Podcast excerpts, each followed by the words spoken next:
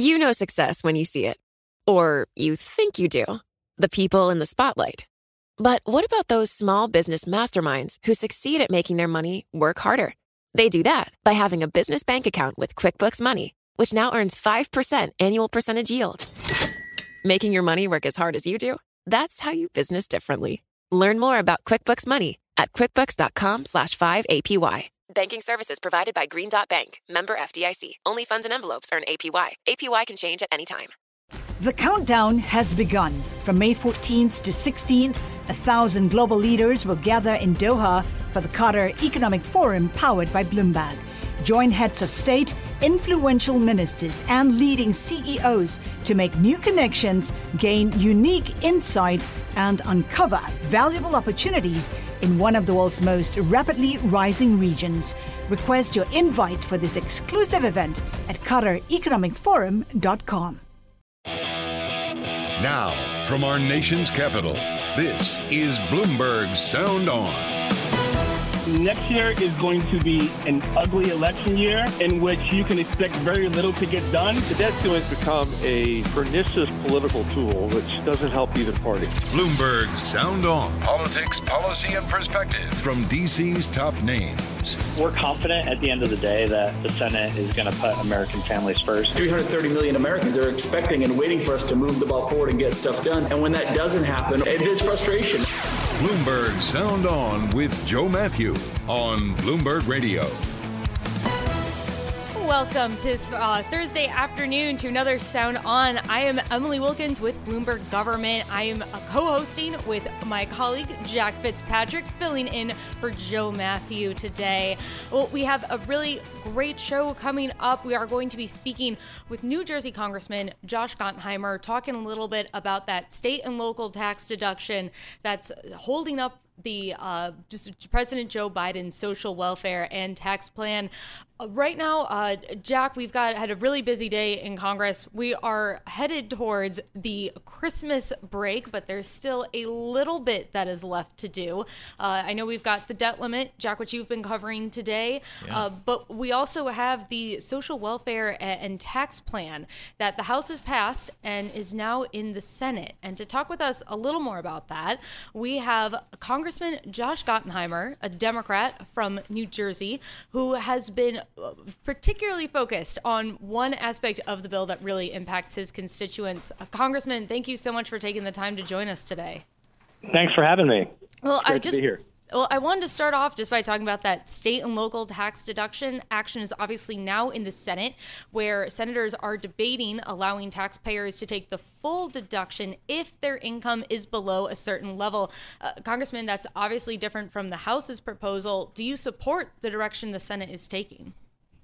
Well, really, as you might imagine, I have to see the details of what's being proposed ultimately. They're still going back and forth, and the impact it would have on families in my district. And that's what, at the end of the day, will decide how I assess whether I'm going to vote for it or not vote for it. But I'll tell you this, what we did in the House by massively increasing the cap so we can give actually a real tax cut to families in my district where in Bergen County, New Jersey, which I represent, one of the counties, the median property tax is $15,000. And in New Jersey, a nurse and a journeyman electrician will, believe it or not, make enough money that when we reinstate SALT, they will get a $3,500 tax cut. So, you know, it depends where you live. Like in everything in life, it depends where you live and the impact it has on your family. Where I live, SALT is critical to giving people a real tax relief so they have more money in their pockets to afford everything. Congressman, so the latest we've heard from the Senate side on this is that Senator Sanders does not want this deduction to end up benefiting the top 1% of earners, which comes out to, I believe, about $500,000 a year and above per family. Even if that's just a rough ballpark figure, what do you think about that kind of cap on the SALT deduction? Listen, I don't believe if you in Vermont, and I understand. Listen, Senator Sanders is from Vermont, right? The median property tax is $4,300, and the median income is half what it is where I live, and we're losing a lot of people leaving New Jersey because they can't afford it. So I get it in Vermont. Bernie's going to have a different view about things. As I said, you know, if a nurse and a journeyman electrician in New Jersey are making about $225,000 as a couple, that's a very different situation than it might be for Bernie. So he has a different view on these things. But also, like, I believe what we need to do is help the middle class here and help middle class families. And where I live, this is about helping middle class families.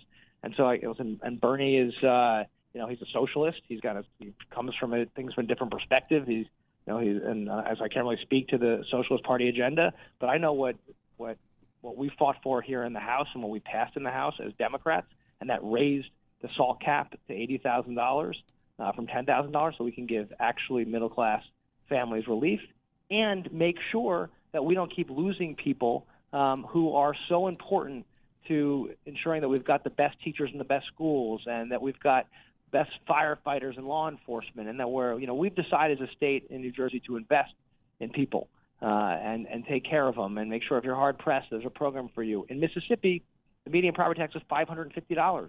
They don't stand by folks the way we do. And, you know, and I can't speak for Bernie in Vermont, but I'll tell you here in Jersey, what we do is we take care of people, and we need the people to be able to afford things. You know, Congressman, obviously that provision is a part of the larger social welfare and tax bill from President Biden. The House has cleared it. It is now in the Senate. You mean the Build Back Better bill? When you say that, I'm sorry. You mean the Build Back? You mean the reconciliation bill, the Build Back Better? I, Congressman, I appreciate your commitment to making sure that you are selling that bill at every possible turn. But right now, I just don't know what bill. We're talking about that is indeed okay. The Build Back Better bill. Okay. I try and spell out a little bit of what's in it, but it's now in the Senate. There's child care. There's help for child care. There's help for pre-K. There's help to fight climate change. And there's SALT, reinstating, giving tax cuts and lower prescription drugs. But right now, there's technically nothing because this is not yet a law. It's stuck in the Senate. Senator Chuck Schumer has said that he wants this to pass by Christmas. When you say it's stuck, you mean we sent it over 3 weeks ago and it's being debated? I mean, but it hasn't moved yet, and its time is running out this year. I mean, if the legislation doesn't pass the Senate and the House and get to Biden's desk in 2021, is that going to make this bill harder or potentially completely impossible to pass later? No, because we're still in the same Congress starting next year, so the sessions go by 2 years. And so, but it's an election year, and election years are hard to do. No, I'm not at all. Listen, I'm not worried about if we do the right thing, fighting for people and getting what they need, and whether we do it a week later. You know, we literally just passed it out of the House a couple of weeks ago. The Senate is debating it, as you know. We did the debt ceiling, which we're going to get done now, and I think we all came together. We got the bipartisan infrastructure bill done, which was Democrats and Republicans coming together to fight for getting the Gateway Tunnel built in New Jersey and fixing our roads and our bridges and our drinking water for our kids. So, I mean, the action has been, you probably have followed, we've done a ton in the last month, and these are including this. But it takes time. You got to let the Senate debate the issues. So they have it now. They're going to debate. As soon as they're done with the debt ceiling, they're going to debate this, and we'll get it done. And I'm not at all worried about that. What I am worried about, though, is making sure we fight for the things that are important for the people I represent, including reinstating the state and local tax deduction and getting tax cuts for families and making life more affordable for them. So, Congressman, I want to make sure we touch on redistricting. I actually grew up just outside of your district. I'm from Sparta, New Jersey. That doesn't quite count as your district. It's beautiful there. It's very nice. Yeah. We had one restaurant. I don't know if you've ever been to Crow's, but they had, an OK Burger. What's going to happen to your? Come on, better than OK, man. Hey, I'm from there, and I don't know if it's better than I'll sell Crow's on this show all the time. If you're in the area, go to Crow's. I was looking at a map, an idea by Dave Wasserman on maybe some challenges for Democrats because the western area of North Jersey is a little more conservative. And I guess the idea is it's possible that some Democrat from North Jersey kind of gets thrown to the wolves. I don't know if it would be you or if it would be Congressman Malinowski, but I just want to get your take on, do you expect there to end up being a Republican-leaning district somewhere in North Jersey, and does that affect you? Well, you know, frankly, what I want to focus on right now is making sure I do a good job at home, and a lot of the stuff is with, there's a redistricting commission that addresses these issues and handle these issues, and I'm sure they'll work it out. you know, I'm optimistic in the end that it'll, you know, I'm hopeful it'll come out well for all of us, and so we can keep fighting for the people we represent. I don't, you know, we'll know, I think, soon how that turns out. So I'll get back to you on how it turns out, but there's lots of different potential maps running around, you know, but what matters is actually what the commission puts together and agrees to. And I'm very proud, you know, I get to represent Sussex County and Warren County, Passaic County, and Bergen County, New Jersey, and I'm very lucky. And I don't care at the end of the day, as long as I represent families in Jersey, I get to fight for them and help them, I'll be happy. Well, Congressman, obviously you held your seat and represented your district for a number of years now, but I noticed this past November, your district, your constituents voted for the Republican challenger for governor. Is your district getting harder for a Democrat to win in? And I've won it 3 times, and I'm proud of it. I think if you do a good job and fight for and work for everybody, that's what matters. As you might know, I co-chair this group called the Problem Solvers Caucus. It's 29 Democrats and 29 Republicans. We get together every week with one purpose, which is to get things done for folks. We help get the infrastructure bill done, the bipartisan infrastructure bill done with Democrats and Republicans. And last year we got the COVID package done, which President Trump signed at the end of the year, to another round of PPP small business loans for folks, which was critically important, and help with the vaccine. So, you know, to me, what matters if you do a good job and you work with your mayors and your councils and your counties and fight for them and fight and claw back dollars to the state, which the district, which I've done, to try to make life more affordable. That, and stand by your cops and your firefighters. You know this from being from Jersey, Sorry, you get this. The importance of making sure we take care of folks and our veterans. That's what people will grade you on. That's what people grade you on, right? And to me, it's less about party and much more about, are you fighting for the country or not? And then you mentioned the Problem Solvers Caucus, which actually played a role in getting together that bipartisan infrastructure bill. Congressman, I'm curious, what's the next big policy for the Problem Solvers? I'm glad you asked about that, Emily. You know, we're very focused on chips and particularly competitiveness with China and making sure that we have more domestic manufacturing here. We saw during COVID the impact it's had on our supply chain and how much it would help, whether you're talking about ventilators or masks or pharmaceuticals that are critical, that we need to have more domestic production. And, you know, we're so reliant on chips from out of the country that run everything from, there's nearly 1,000 in F-150. Of course, we need them for our ventilators. We need them for pretty much everything we operate these days, so farm equipment. So, you know, I think there's good bipartisan legislation to encourage and incentivize more domestic manufacturing of chips and microchips. And so, that's a big area where we're really focused. Well, Congressman Josh Gottheimer, thank you so much for joining us. We'll be keeping a close eye on it.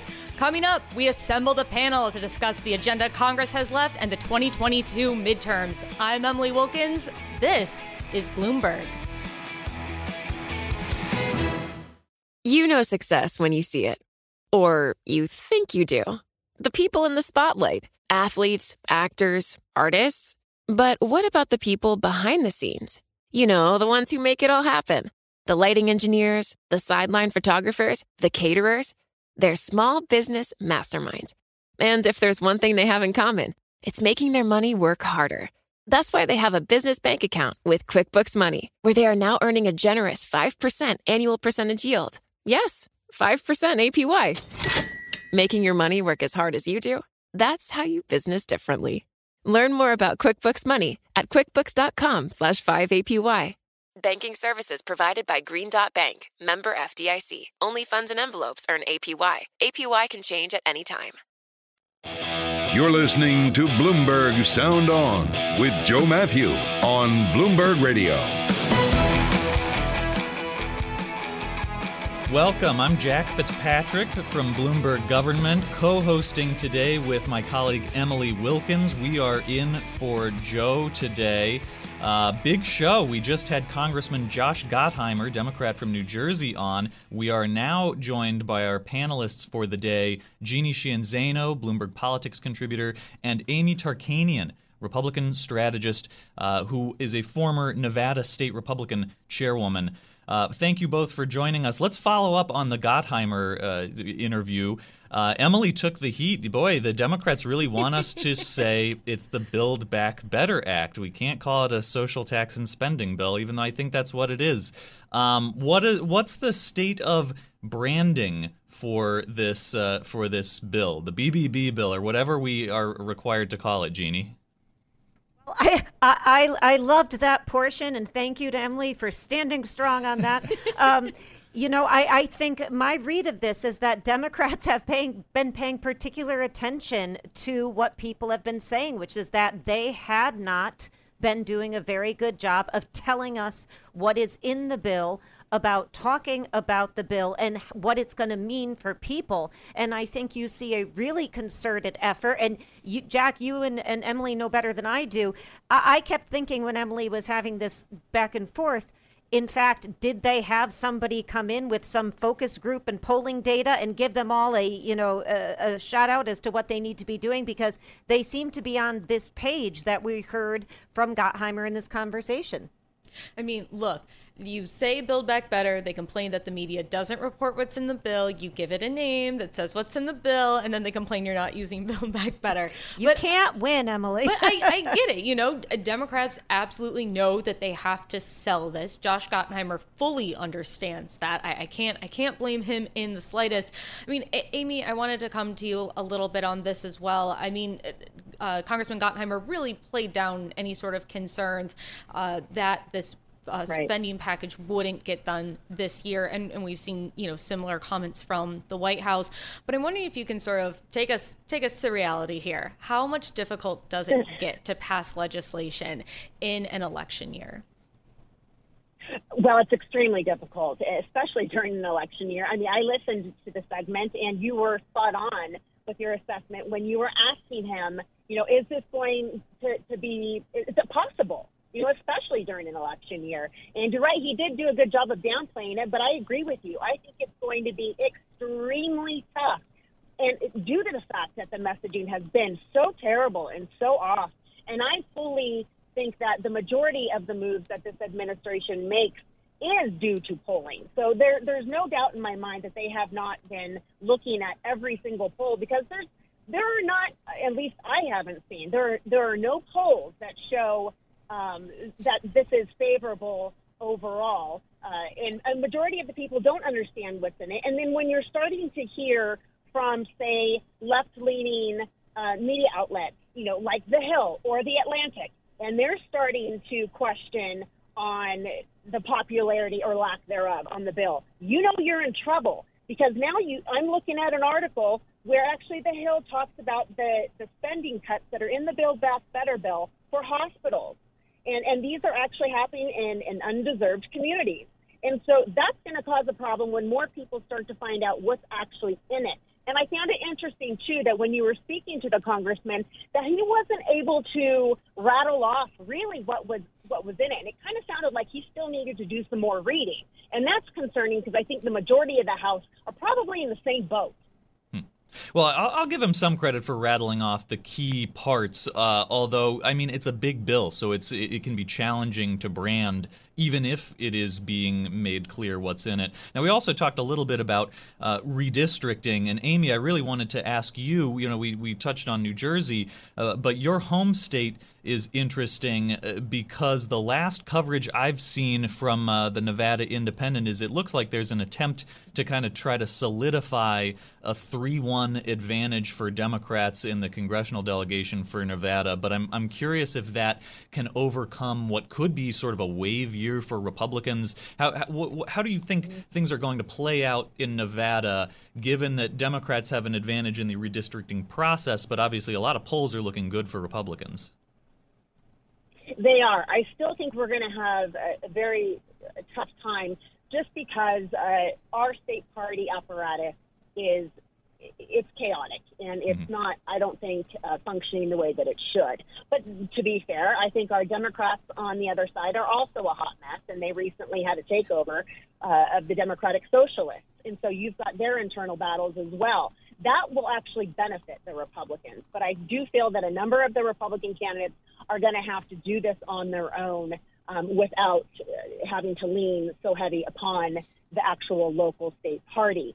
They will get help from the national party, which is great. But, you know, even though this redistricting benefits the Democrats for the most part, I find it interesting that they really cut into Congressional District 1, which has been Congressional District, actually you have Dina Titus, who has been in that seat, and she's actually done an extremely good job.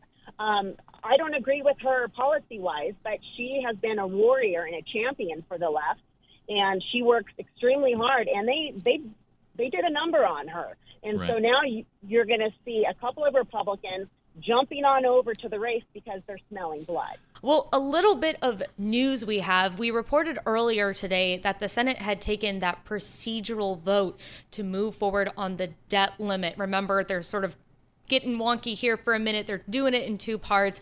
One, the first part is to use an expedited process that will allow only Democrats to raise the debt limit. And that second part is the debt limit itself. We got some news on that first part, the process part. It has been announced that there will be a vote tonight. Remember, this is one, I believe, Jack, correct me if I'm wrong, but they only need Democrats to vote for this. So the tough votes out of the way.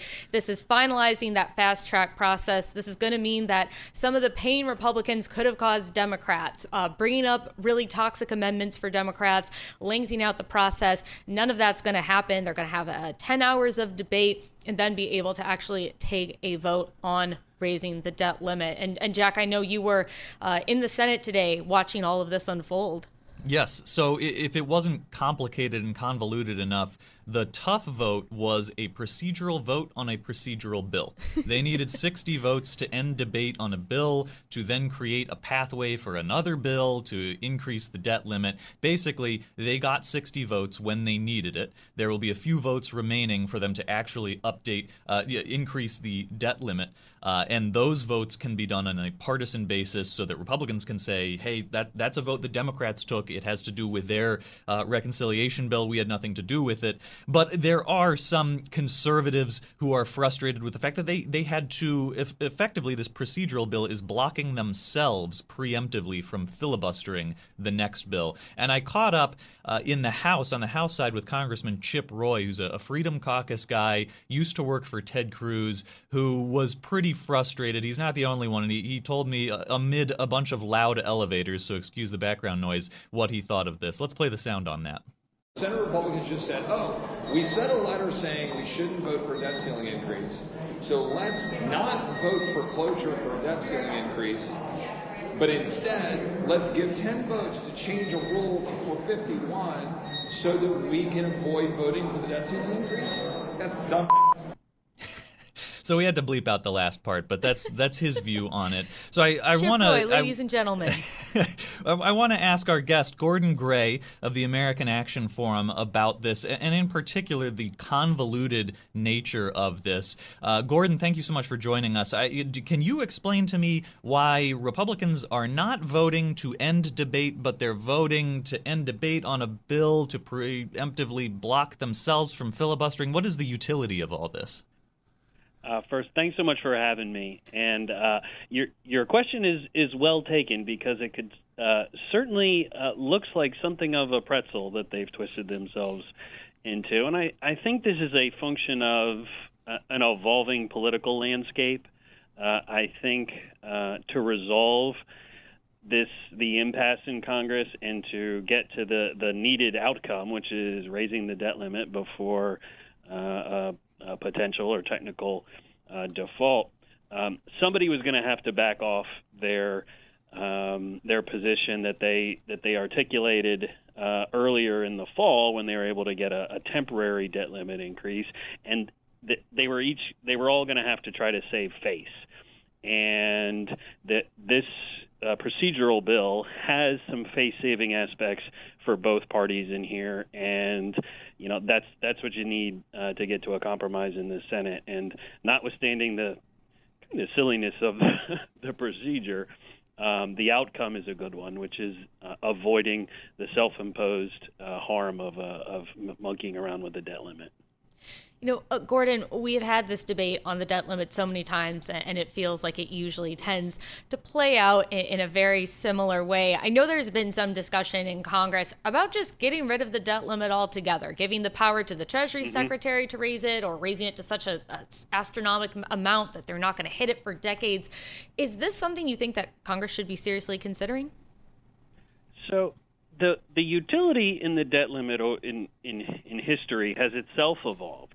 So when it was first created, the debt limit wasn't a limiting feature at all. Rather, it was actually designed to allow the Treasury Department to issue debt without asking Congress for permission. Before the debt limit, they had to go to Congress to approve each individual debt auction. Now there's debt auctions every week. So imagine if they had to run to Congress every few days. So originally, it was actually just to let Treasury issue more debt than otherwise, and then it became something of a political poison pill, and it became a catalyzing event to take on fiscal policy issues. And so in the 90s in particular, you saw a lot of compromise negotiations, a lot of compromises that led to deficit reduction and deficit bargains between the two parties.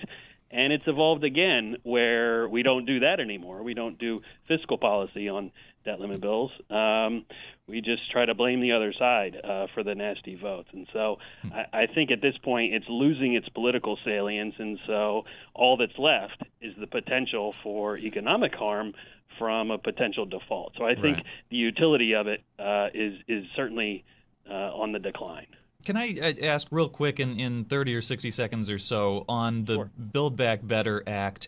There was a back and forth in Congress with some of the people from Penn Wharton who said, this is probably only going to contribute about a quarter point next year to inflation. What are your thoughts on what's the inflationary effect if this becomes law? Is it actually significant? So I think the word significant there is significant. So I think the question is, from the standpoint of deliberate federal policy, I don't want to overstate the potential inflationary effects, but directionally, they will increase aggregate demand next year. And so in a context, in an environment where you would imagine that, you'd want to pull all the policy levers to minimize rising inflation, though certainly mindful of the employment situation, that you would question whether or not the bill as currently structured, which is really front-loaded with deficit financing up front, you'd question why you would want to do that. Well, Gordon, we are going to have to leave it there. Thank you so much to Gordon Gray with American Action Forum. Coming up, we're going to take a look at the Biden administration's latest in foreign policy. This is Bloomberg. You know success when you see it. Or you think you do. The people in the spotlight, athletes, actors, artists. But what about the people behind the scenes? You know, the ones who make it all happen. The lighting engineers, the sideline photographers, the caterers. They're small business masterminds. And if there's one thing they have in common, it's making their money work harder.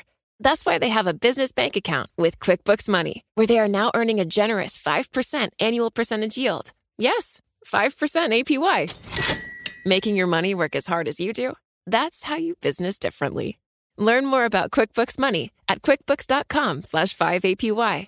Banking services provided by Green Dot Bank, member FDIC. Only funds and envelopes earn APY. APY can change at any time. You're listening to Bloomberg Sound On with Joe Mathieu on Bloomberg Radio.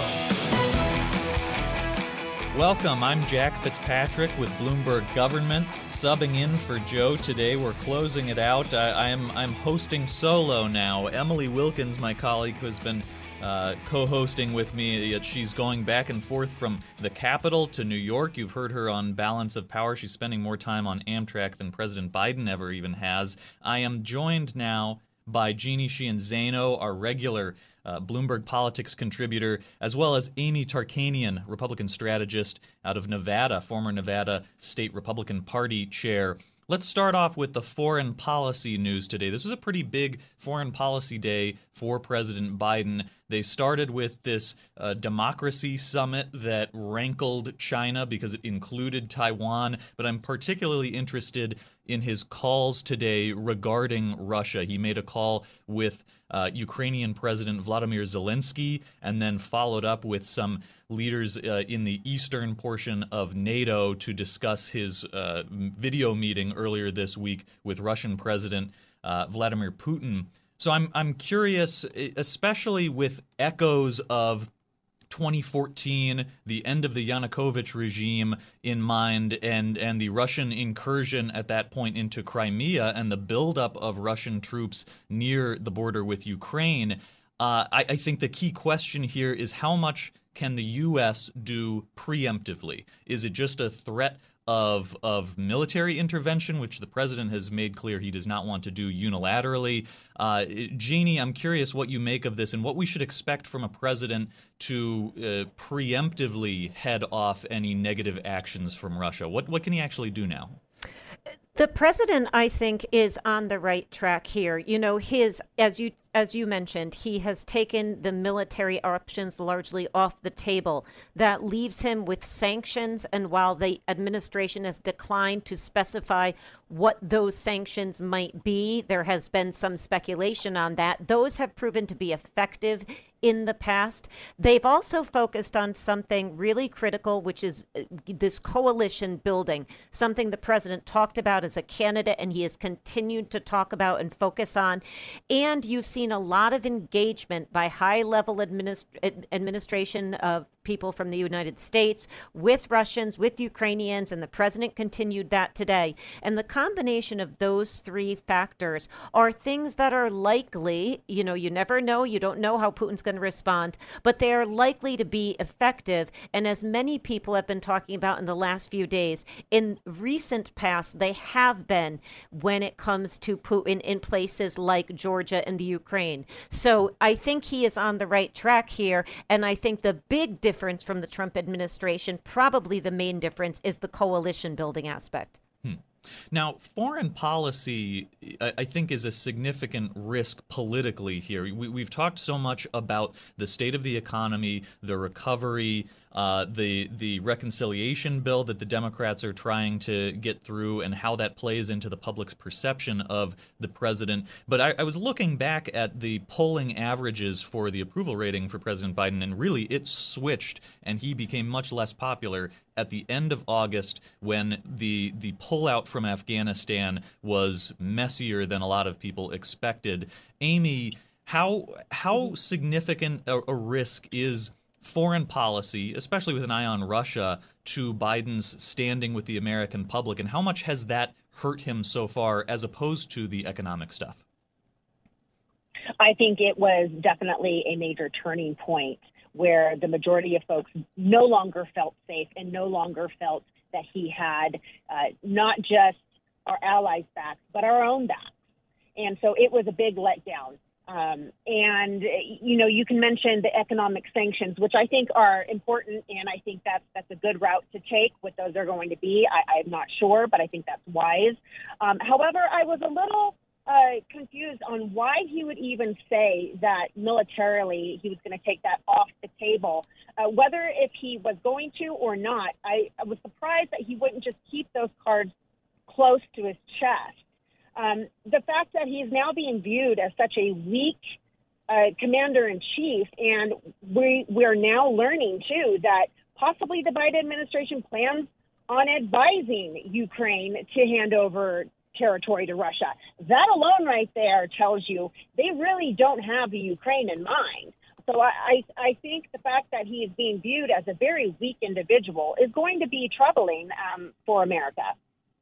Well, that's, you know, I think that's a key difference, as Jeannie touched on, and I'm curious how much preemptively the president can do, how much of it is coalition building, how much of it may be a bit of saber rattling. The news from earlier today on the terminal is that the president underscored U.S. support for Ukraine in its standoff with Russia during a call with Ukrainian President Vladimir Zelensky. By the way, White House Press Secretary Jen Psaki addressed this. Let's hear how she described the exchange today.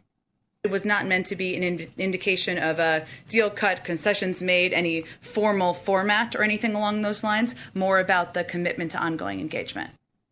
So that's the latest on today's foreign policy news from the president, a pretty big one. And, we mentioned earlier the debt limit vote that was supposed to happen shortly. I understand that is actually happening now. The Senate is voting right now on a bill to essentially fast track a future bill to increase the debt limit, avoid a federal default on payments. And again, this is the easier vote than they had earlier today. They needed 60 votes earlier today. They got 64 as Republican leadership and some more moderate members joined Democrats in allowing this expedited path forward on the debt limit. This needs a simple majority, and then after that, this process bill can go to the president, he can sign it, and then they can fast-track an actual debt limit increase through the Senate. Amy, I'm curious what you make of the Republican strategy on this. We played sound from Congressman Chip Roy, who is pretty frustrated with the convoluted nature of this. And in particular, I'm curious, Republicans are effectively voting, or they just did vote, 14 of them, to preemptively block themselves from filibustering an upcoming debt limit vote.